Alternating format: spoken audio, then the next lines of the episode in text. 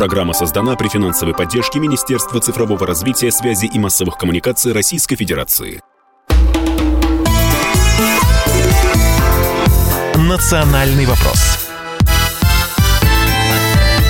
Приветствуем всех, кто слушает радиостанцию «Комсомольская правда» и в Москве, и в других городах вещания. С вами, как всегда, в прямом эфире по воскресеньям далее в повторе ведущая программа Андрей Баранов. Здравствуйте. И Елена Фонина. Да, ну, сегодня мы возьмем для обсуждения две, на наш взгляд, очень важные темы. Тут э, зарубежные издания прям соревнуются, кто кого переплюнет. И вот Захил прямо призывает вооруженные силы Украины напасть на российских миротворцев в Приднестровье, захватить республику, э, уверяя, что военный конфликт конфликт на Украине дает шанс решить проблему Приднестровья.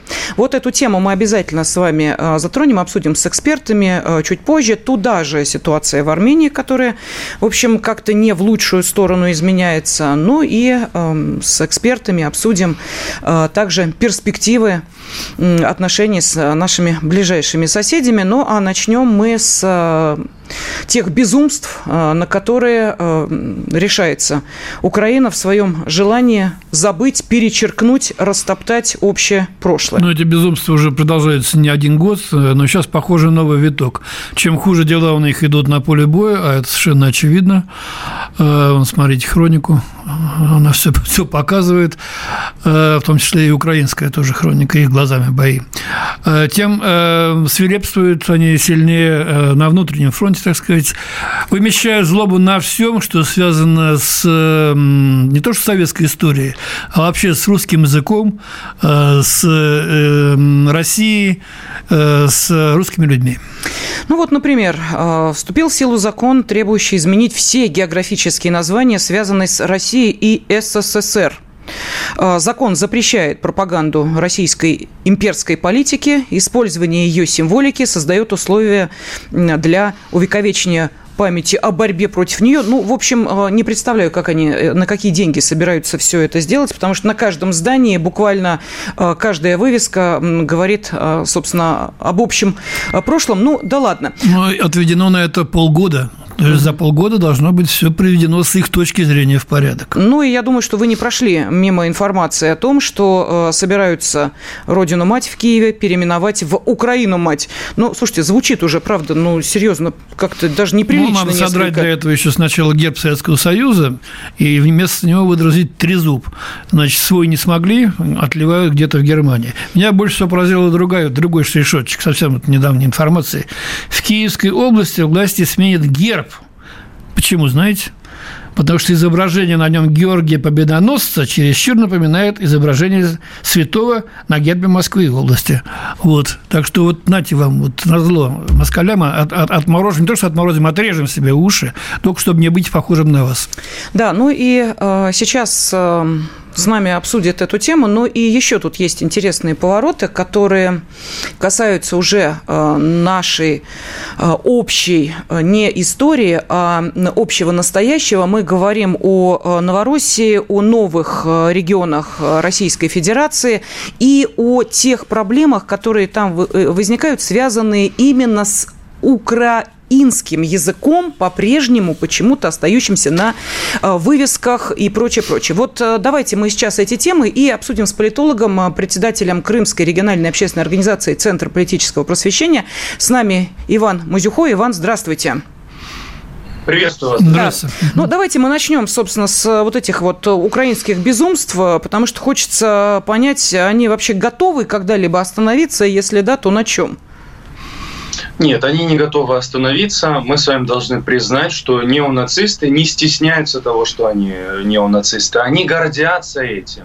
И свою идентичность они выстраивают именно на противостоянии с Россией. Я как-то на одном из федеральных телеканалов, когда там было засилие украинских экспертов, помните это время, задал украинским экспертам один вопрос. Очень простой вопрос. Я задал следующий вопрос. А что такое Украина? И знаете, что мне ответили? Ничего. Брань, ругань, ну там уже чуть ли уже не мат. Был, там все запикали. То есть они не могут ответить на, основополагающий вопрос. Что такое Украина? Каждый из вас, я уверен, ответит на основополагающий вопрос, что такое Россия. И это будет множество непередаваемых гипербол, э, э, сентенций, наших э, слов, сказанных от души и так далее. Но когда ты строишь свою государственность на противостояние, на том, что ты украинец, потому что ты не русский, далеко ты никогда, никогда с такой идеологией не зайдешь. Ну так э, далеко не зайдешь, только они продолжают это делать. Э, до чего это вообще дойдут, в конце концов? До самоуничтожения? Или, я не знаю, до, до этнических убийств могут дойти, как в нацистской Германии? Ну и потом, Иван, давайте вот э, положа руку на сердце, да, если мы говорим, что на Украине сейчас требуют изменить все географические названия и все, что напоминает о России, то первое, что нужно сделать, это просто снести все здания. Мосты, что-то сделать с атомными электростанциями, э, с другими объектами, доставшимися в наследие от проклятого советского прошлого. Но в эту сторону они как-то не смотрят. У них даже вот, э, и, кстати, не только они.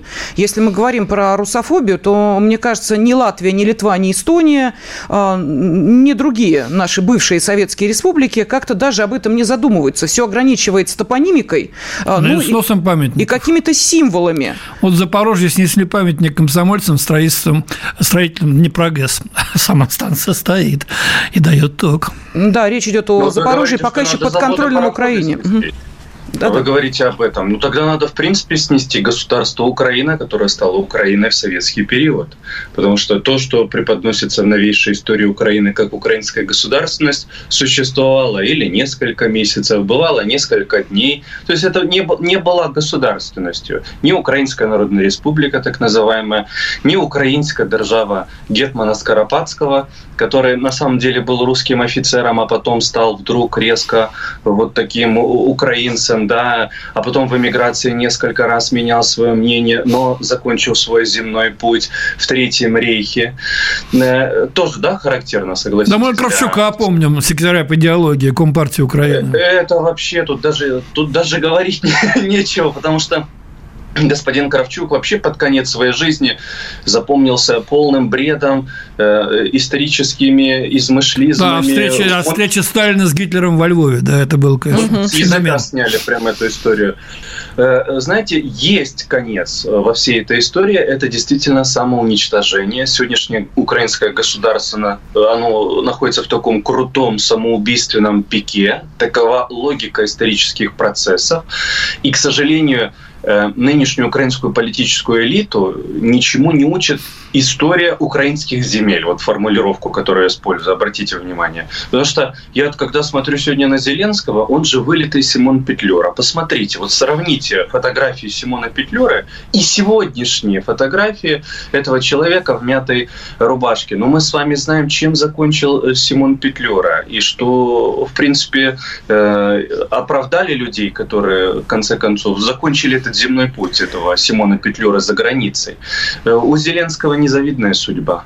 Иван, но э, тем не менее мы должны понимать, да, что на все то, что направлено против э, России, выделяются огромные деньги. Э, вы знаете, идеология – это прекрасная идеология, подтвержденная хорошими вливаниями финансовыми из-за рубежа. Это прям совсем красивая история для украинцев. Поэтому, собственно, с русским языком-то продолжают бороться на западные деньги и с православием, и с историческим наследием, и много-много с чем. Деньги вливаются, деньги отмываются, деньги крадут вернуться. Но, тем не менее, вот э, смотрите, почему сейчас заговорили именно про э, русский язык. Вот э, чуть-чуть издалека начну. Отдыхала в этом году в Абхазии. И вы знаете, первое мое впечатление – это то, что я приезжаю в самостоятельную страну, да, и вижу вывески на русском языке. То есть для меня это было «я дома», вот это ощущение, да, это очень важно, понимание, что уважение к языку, то, что говорят на русском, это действительно важно. Почему об этом говорю? Вот смотрите, эм, у нас э, произошло воссоединение исконно русских земель э, Херсонщины, Запорожья, Донецкой, Луганской эм, областей народных республик, да? Но возникает вопрос – например, у военкоров, которые проезжают, ну вот э, в тот же Бердянск, вот не так давно один из военных корреспондентов заехал, говорит, я не понимаю, что там происходит.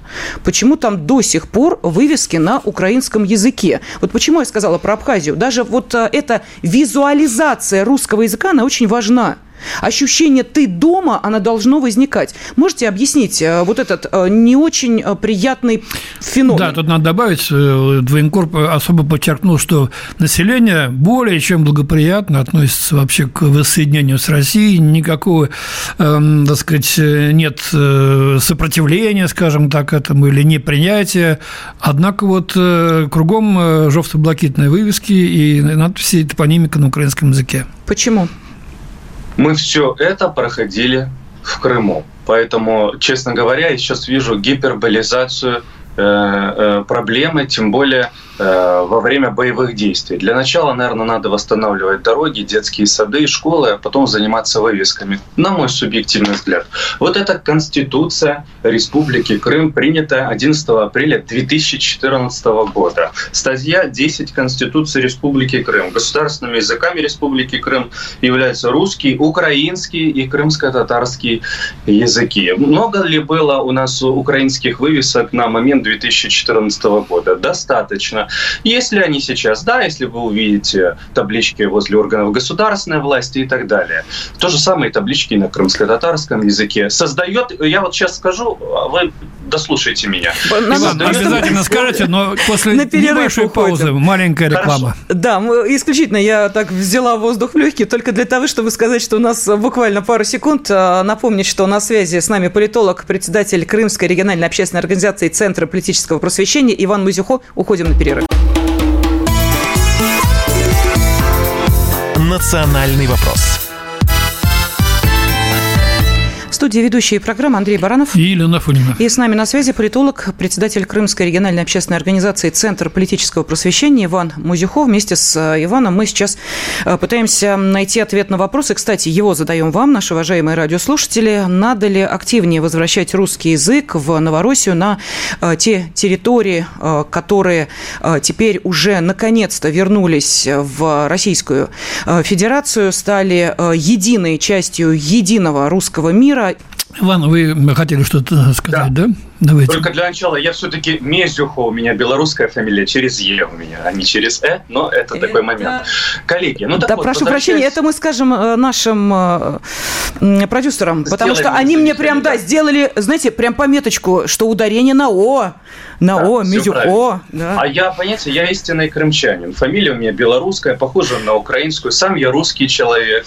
В роду у меня э, русские, белорусы, евреи, француз один был. Ну, но говори говорите вы, Иван, на русском, понимаете? Да, вот, чувствую вот, себя русским вот. человеком. Француз не Бонапарт. Я вам даже больше хочу сказать. Моя бабушка еврейка э, воспитала меня в любви к русской культуре, заставила читать русскую литературу, классическую. Это в украинские-то времена. Так вот, возвращаясь э, к Конституции Республики Крым, да, то есть на государственном уровне э, наше государство, субъект федерации создает условия для изучения языка. Вот как вы думаете, многие ли сейчас хотят изучать украинский язык? Нет, немногие. Есть в школа, родители пишут заявление. Есть украиноязычные классы в Симферополе. Есть кафедра украинского языка на факультете, э, в Крымском федеральном университете, специализированном факультете. То есть все это есть куда больше людей, которые желают изучать крымско-татарский язык, допустим, если мы говорим о Крыме, да? Но не существует никакого насилия, как это было при Украине, когда насилие было в плане изучения украинского языка рынок, если так можно говорить. Наша среда сама все отрегулировала за это время нахождения Крыма в составе России. Крымские украинцы, допустим, в подавляющем числе чувствуют себя русскими. И проголосовали они-то на общекрымском референдуме 2014 года за воссоединение с Россией. И в этом нет, понимаете, никакого противоречия. Так вот, государство в новых субъектах федерации на правовом уровне создает условия для того, чтобы люди всех этнических групп э, могли пользоваться всеми своими культурными правами. Но мы с вами понимаем, что и в ДНР, и в ЛНР, и в Херсонской, Запорожской областей подавляющее большинство наших новых граждан русскоязычные, а я бы даже сказал шире, русскокультурные. Поэтому со временем мы с вами увидим большее число скажем, вывесок на русском языке и так далее. Но когда сегодня предъявляют претензии к вывескам новых субъектов Федерации, мне кажется, это несколько неадекватные претензии. Ну, тут я с вами того, что боевые действия идут Иван, поспорил бы, я на собственный такое? опыт сошлюсь, правда, он, так сказать, не совсем так э, касается разных этносов, одного этноса, но тем не менее. Это самый конец 70-х годов, только что пала Берлинская стена, я тогда работал корреспондентом комсомолки в э, Скандинавии, в Дании был карпункт, и туда добирались мы на поезде, ну, так было проще. И вот едем, все время ездили через ГДР, без виз, без всего. Э, поезд останавливают, вся уже полиция в западно-германской форме, сняты все указания, какие-то вывески, напоминающие о ГДР, вместо них стоит реклама насколько сколоченная, э, ФРГшная, все, что визуализируется и ассоциируется с прошлым режимом, с прошлым укладом жизни, с политическим настроем, все нещадно убиралось первые же дни и недели. Вот. Мне кажется, здесь это тоже нужно иметь в виду. Недаром, так сказать, и в Советском Союзе сразу же, как только, так сказать, приходила советская власть на какие-то новые территории, вот это вот э, старое ломалось и заменялось на новое, потому что э, люди э, видели новые буквы, видели новые, так сказать, геральдику, новые топонимы, и это совсем по-другому уже воспринималось. Это раз. И во-вторых, Иван, вы сказали, прошу прощения, секунду, а можно я продолжу сейчас сразу? Вы сказали про боевые действия, ну, чтобы сразу ответить и Андрею Михайловичу, и мне. Значит, вы сказали про боевые действия. Давайте вспомним, что когда русский солдат освобождает территорию, первое, что происходит, это сами жители – меняют э, название населенного пункта с украинского на русский в, в зоне боевых действий. Несмотря да. на то, что они идут, что продолжается обстрел, люди это делают, потому что они понимают, насколько это важно. Вот сейчас тогда, пожалуйста, скажите, почему эти два, вот, э, ну, скажем так, аргумента, которые мы привели, э, и немецкий опыт, ну и, собственно, опыт освобождения э, определенных населенных пунктов не вкладывается вот в ту логику, которую вы нам предложили. Пожалуйста. А я вам сейчас скажу более того. Мы все с вами говорим об одном и том же. И сейчас я объясню, почему мы не противоречим друг другу. Э, э, вопрос э, номер один. Да? Начнем с конца. Вот вы говорите о том, что люди сами меняют название. А, а я вам даже продолжу. Они не то, что меняют с, русско- с украинского на русский, они часто меняют декоммунизированное название. Когда эти ублюдки просто взяли и поменяли название городов, населенных пунктов, не спрашивая местное население. Ну, то же самое. Вот, Э, самое с Артемовском да, происходило. Это, это, это первый момент. Второй момент. Была бы моя воля, я э, э, взял волшебную палочку и переименовал бы все э, дорожно, дорожные указатели. Но я понимаю, что это большая работа. И я понимаю, что сегодня, наверное, э, люди, которые работают в жилищно-коммунальном сфере в новых регионах Российской Федерации, это героические люди. И стоит ли их подвергать лично, э, лишней опасности, это большой вопрос. И очень удобно нам с вами рассуждать, вот вы в Москве, я в Крыму, мы в безопасности да, относительной находимся, поэтому я в своих рассуждениях всегда исхожу из ценности человеческой жизни. И вот, коллега, вы привели шикарный пример насчет ФРГ и ГДР. Я вам благодарен. В том-то и наше отличие.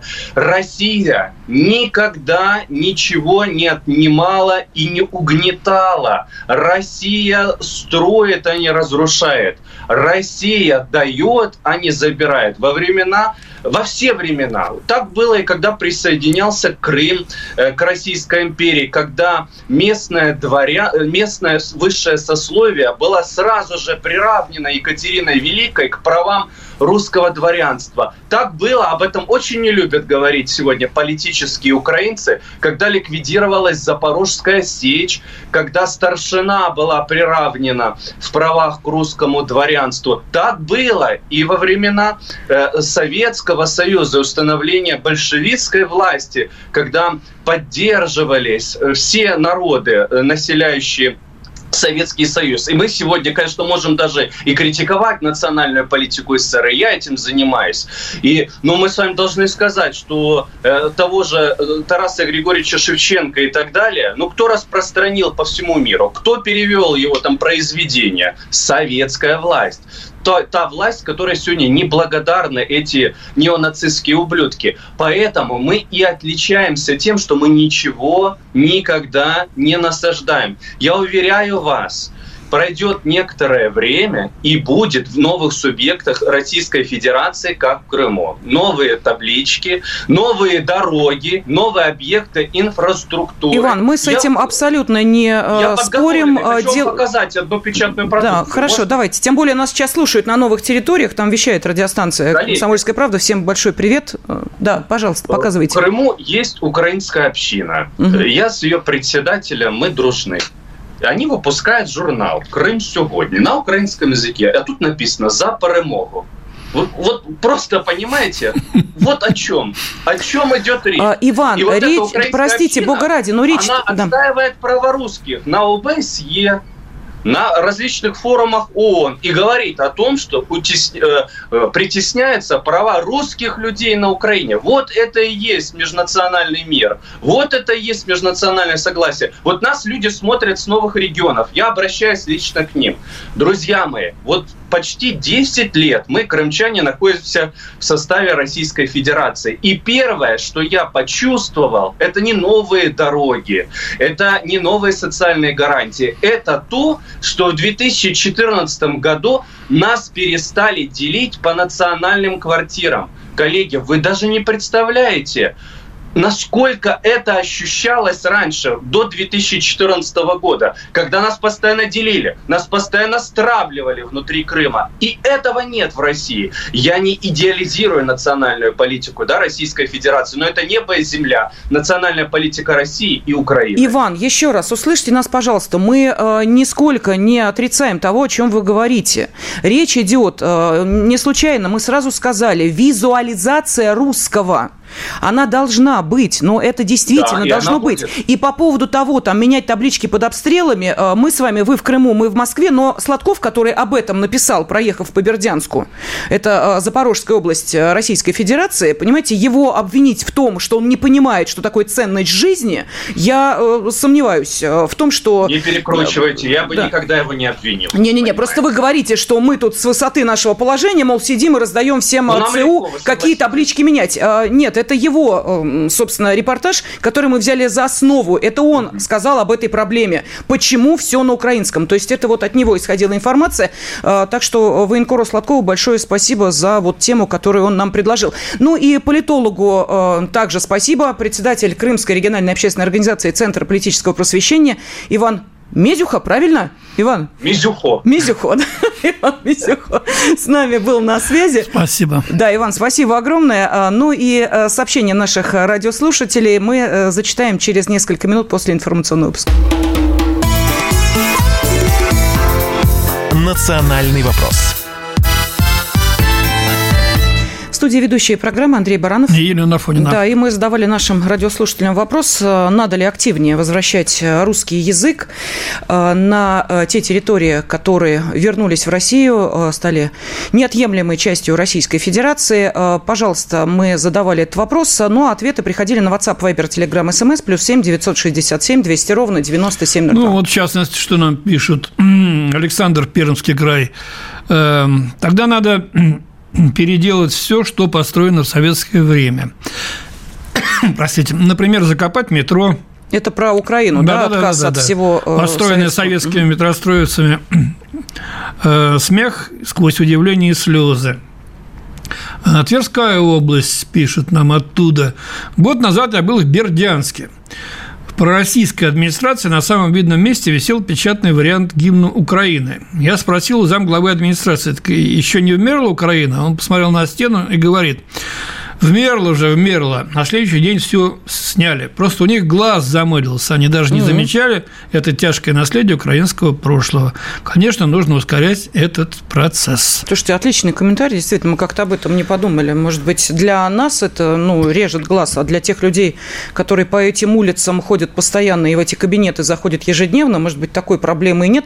А, кстати, по поводу обучения украинскому языку, ну вот, пожалуйста, желающие учить украинский язык в Херсонской и Запорожской областях есть, но их немного. Это сказал в интервью РИА Новости министр просвещения России Сергей Кравцов. И вот э, буквально на днях, ну вот вчера было интересное интервью с э, директором одной из школ в Волновахе, это Донецкая Народная Республика Российской Федерации. И вот э, она как раз сказала, что полностью завершен переход с обучения с украинского языка на русский. И он оказался намного проще и безболезненней, нежели ранее при киевском режиме, когда приходилось переходить с русского русского на украинский. Ну, вот дай бог. Вот.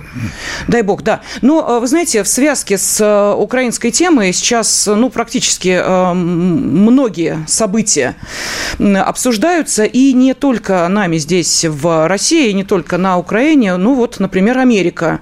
Очень интересный вариант развития событий в Приднестровье предлагает. Да, вот такой, значит, издание The Hill, парламентское, скажем так, издание, влиятельное достаточно, прямо призывает в своей статье ВСУ напасть на российских миротворцев в Приднестровье, захватить республику, э, а вот 1500 солдат, как они считают, размещенных там, можно было бы использовать как обменный фонд на э, украинских э, пленных.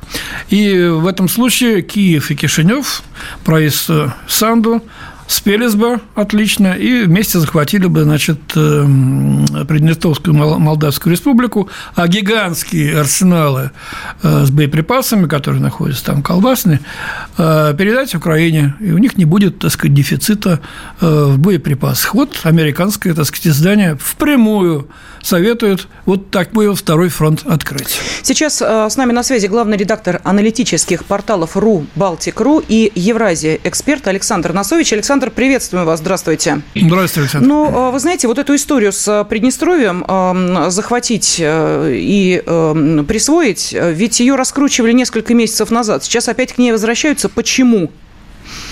Ее раскручивают э, с периодичностью раз в несколько месяцев, минимум раз в полгода. Я напомню, что еще до американцев Арестович который на тот момент был официальным лицом, официальным советником Зеленского, предлагал прямым текстом Майи Санду, президенту Молдавии, долбануть это его цитата «долбануть по Приднестровью».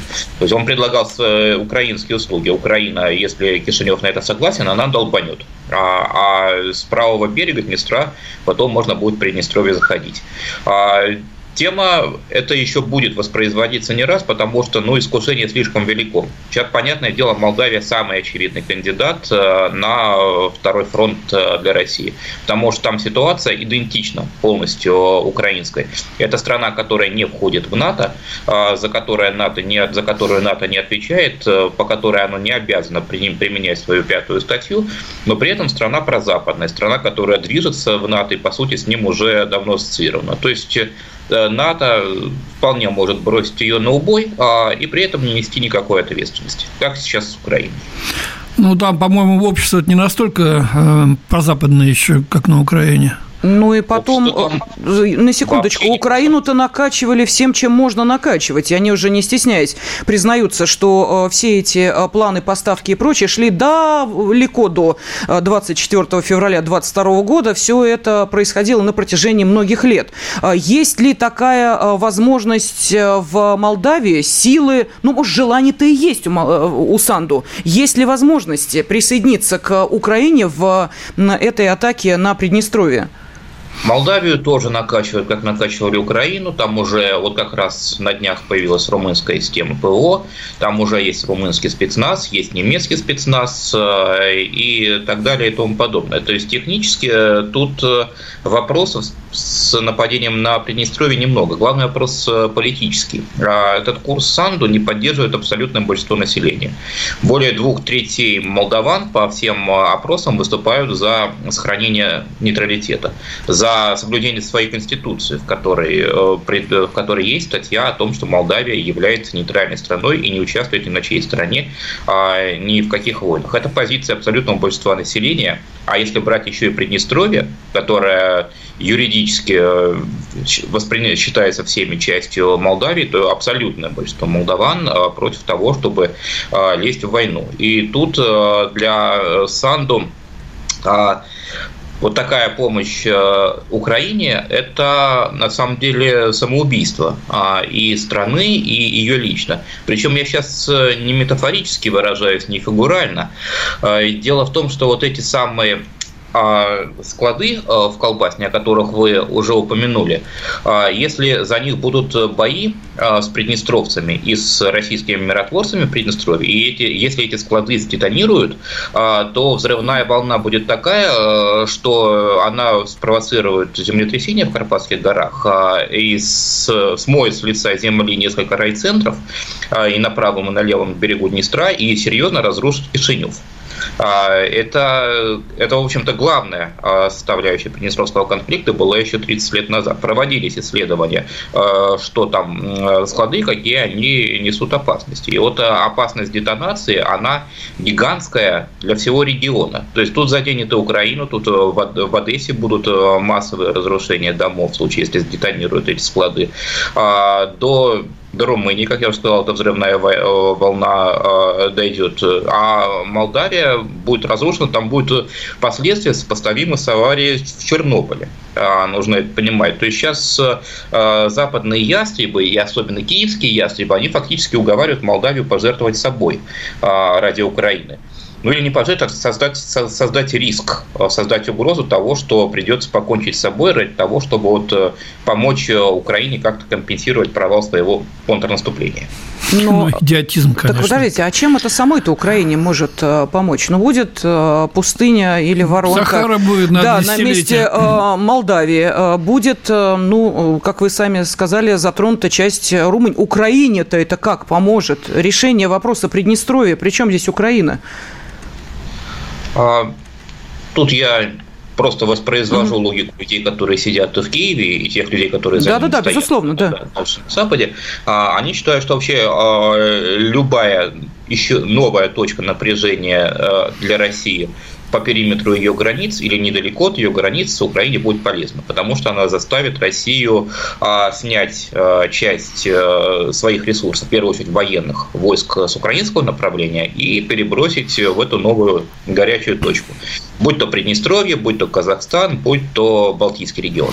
Александр, ну ведь э, гибель десятков тысяч людей в таком случае совершенно очевидна.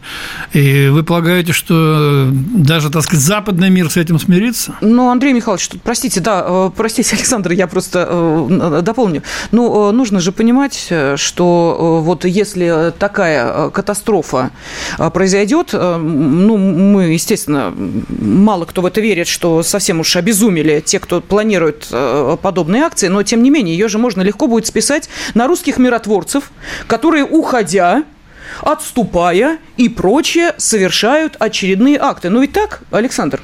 Ну, это же вот э, чистая аналогия с Запорожской АЭС. Да. Та же самая ситуация. Там про АЭС второй год говорят, что это мы сами себя обстреливаем. А, ну и так э, про Приднестровье скажут, что российские миротворцы в Колбасне сами себя взорвали. Ну, вы Я говорите не сомневаюсь, что о так. точках напряжения, но вот э, неожиданно там польская пресса как-то очень активно... Да, ближе к вам, вы ведь в Калининграде сейчас находитесь у себя дома.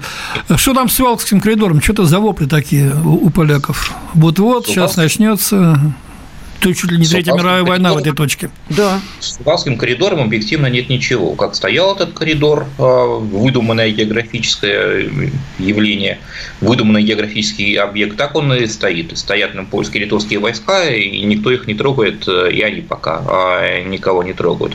А, Все это напряжение связано с вагнеровцами, которые появились в Беларуси, и сейчас и поляки, и литовцы усиленно пытаются привлечь к себе внимание за счет этих вагнеровцев.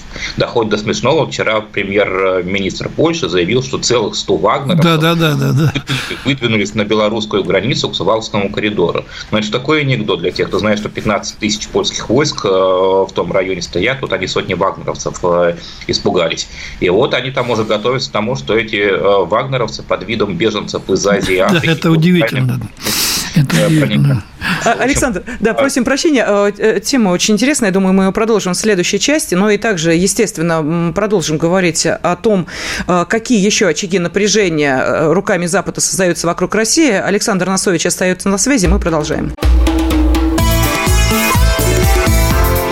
Национальный вопрос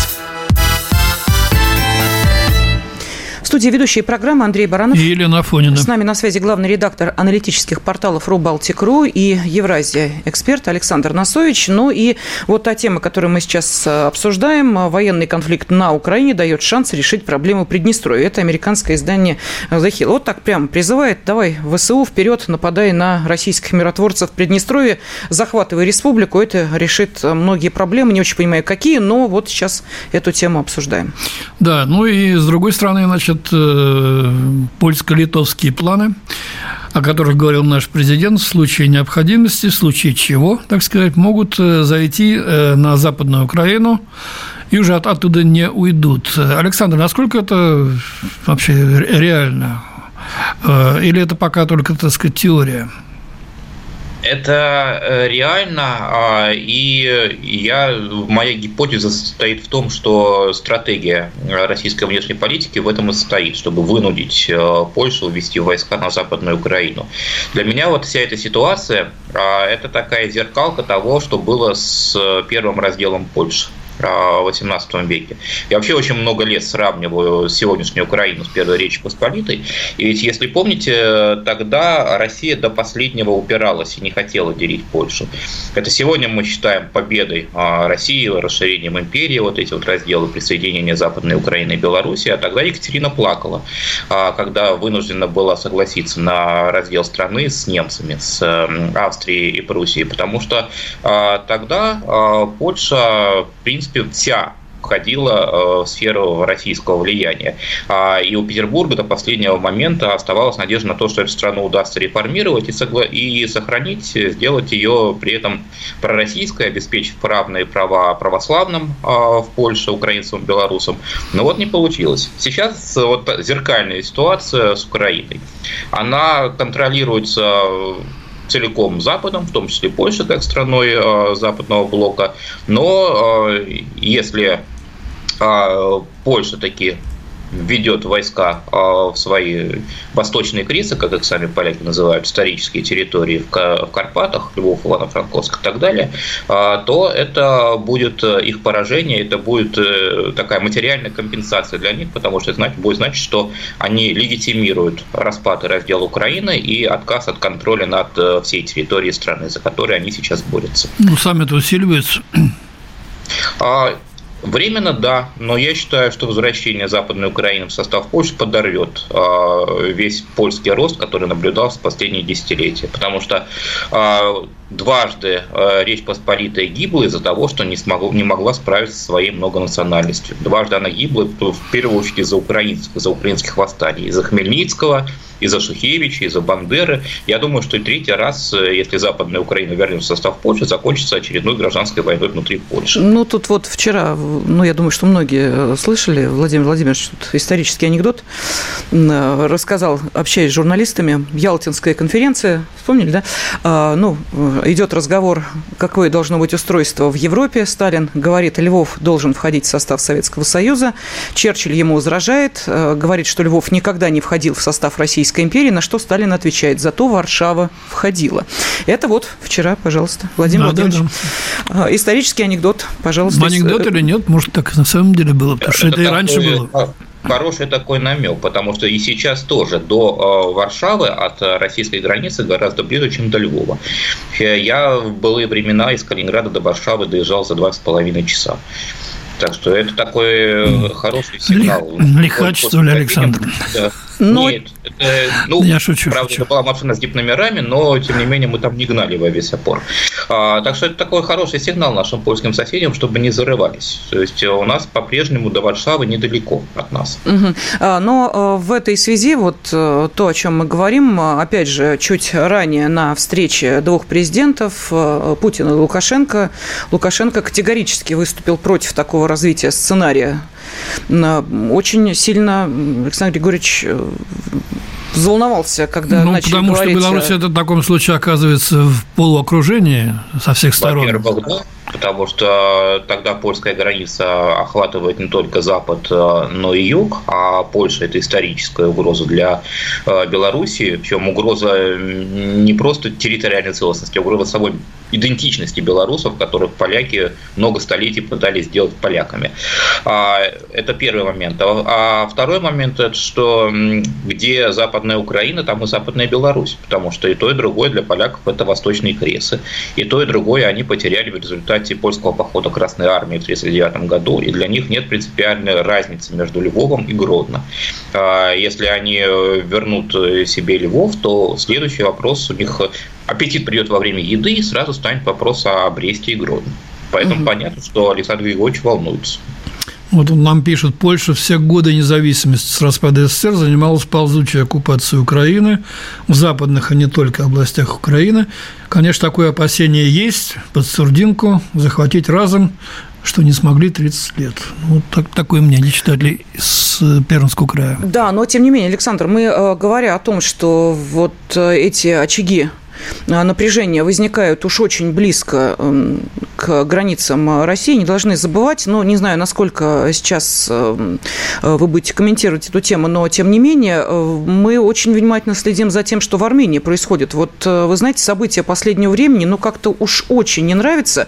Мы понимаем, что не ваше направление, а, но здесь, наверное, можно обсудить следующую тему. Вот это то, зачем вы следите внимательно. Это каким образом западные НКО, некоммерческие некоммерческие организации умудряются подорвать изнутри даже, казалось бы, а, самые а, крепкие пророссийские настроения. И вот а, как раз Армения, мне кажется, что это вот сейчас, к сожалению, демонстрирует, что роль зарубежных денег и зарубежных НКО отрабатывается там, ну, прям на полную катушку.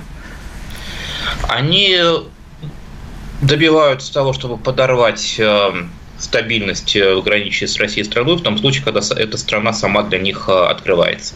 Вот так произошло после прихода Пашиняна а, к власти в Армении, точнее, после этого прихода этот процесс во много раз усилился. Так-то она и при Кочеряне была э, не закрыта для вот этих подрывных западных организаций. А так произошло в 2015 году с Белоруссией, а, когда Лукашенко решил после Минских соглашений, что он может э, в качестве миротворца наладить какой-то диалог э, с Западом, с западными соседями, стать миротворцем и посредником между ними и Россией. И тоже ради этого открыл страну для западных СМИ НКО, которые массово туда э, хлынули и спустя пять лет после этого привели к известным событиям августа 2020 года. А точно так же происходит с Казахстаном. Вот любая страна, а, которая открывается а, Западу в этом вопросе, а подмачивает, э, ограничивает свой информационный э, и прочий а, суверенитет, она в итоге сталкивается с дестабилизацией. Потому что э, дестабилизация в приграничье России Западу всегда выгодна. Она абсолютно невыгодна России, появление очередной горячей точки там, э, с войнами, с беженцами и так далее, что тоже потом придет, приходится урегулировать, тратить на это силы. А, и тем более, если еще какие-то логистические маршруты по пути оказываются под угрозой, газопроводы, железные дороги и так далее. Это сплошные, сплошные убытки. А США это только выгодно, потому что это подтачивает э, силы России. И э, вот, те наши соседи в ближнем зарубежье, которые ради каких-либо своих э, тактических задач э, открываются для американцев и европейцев, те же казахи, они должны себе четко представлять, те же армяне. Вот интересно, это же очевидные вещи и для наших политиков, э, ну и для экспертов. Почему же наши МКО э, столь инертно себя действуют? Э, что это косность, неумение, отсутствие денег? Почему мы позволяем, так сказать, укореняться нашим противникам там, а сами не очень-то им противостоим? Да, пожалуй, все, что вы перечислили, можно сказать, и косность, и отсутствие денег, и элементарное неумение. Тут мы идем а, по следам а, тех, кто эти а, схемы с мягкой силой придумал за полвека для нас.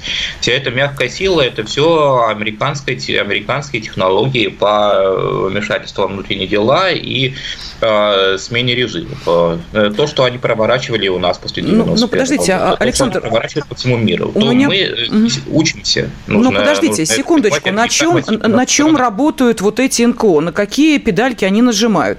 Это то, что, значит, вас угнетали. Ну, Россия может сказать, там, я не знаю, неважно, какая страна, значит, вот давай НКО, рассказывай, что там вот угнетали. Не может. Дальше. Продвигать ЛГБТ-повестку. Россия может? Не может. Там ее продвигают. Далее НКО что говорят? У вас, пожалуйста, вот ущемляют там чьи-то там права, давайте будете их отстаивать, мы на это будем выделять деньги. То есть эта повестка, которую там транслируют, она приживается, но она невозможна со стороны России, ну никак. Нет, конечно, содержание в любом случае должно быть своим. Я говорю о форме, я говорю mm-hmm. о технологиях. А технологии у нас не развиты. Мы только начинаем, а, ну не то, что начинаем, но мы сильно отстаем, потому что гораздо позже начали всем а, этим заниматься. А, но мы это делаем, а про повестку вы очень правильно сказали, повестка должна быть, и она является своей альтернативной.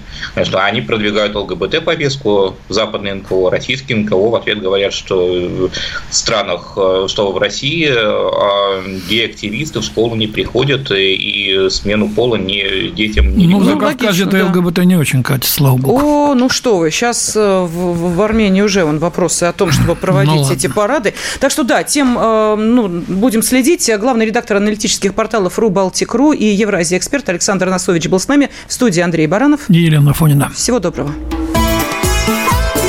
Национальный вопрос.